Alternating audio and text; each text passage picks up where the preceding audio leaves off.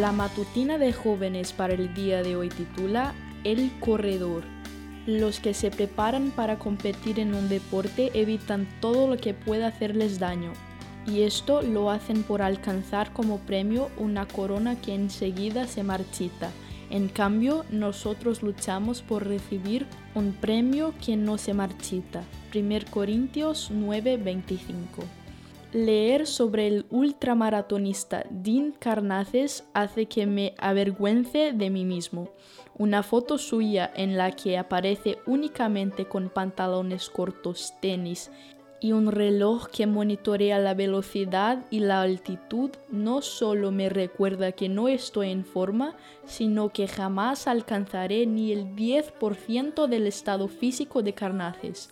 Y el tipo tiene 15 años más que yo.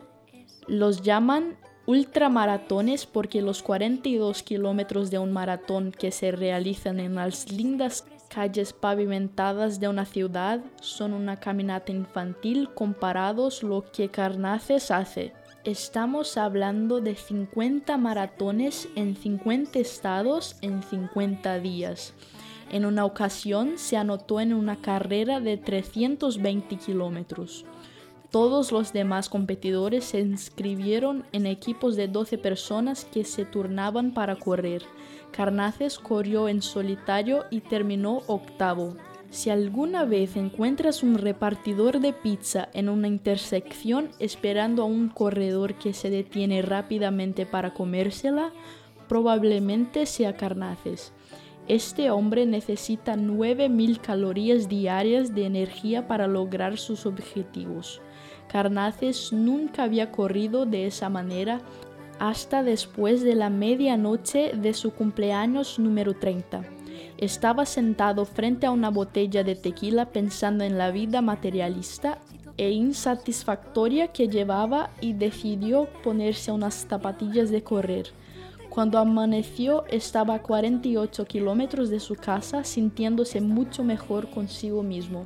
Carnaces me hace recordar que casi todo en la vida depende de las perspectivas con lo que veamos Joshua Davis, autor del artículo de la revista Wired sobre Carnaces. Describe cómo este finalizó una caminata de 160 kilómetros sobre terreno montañoso.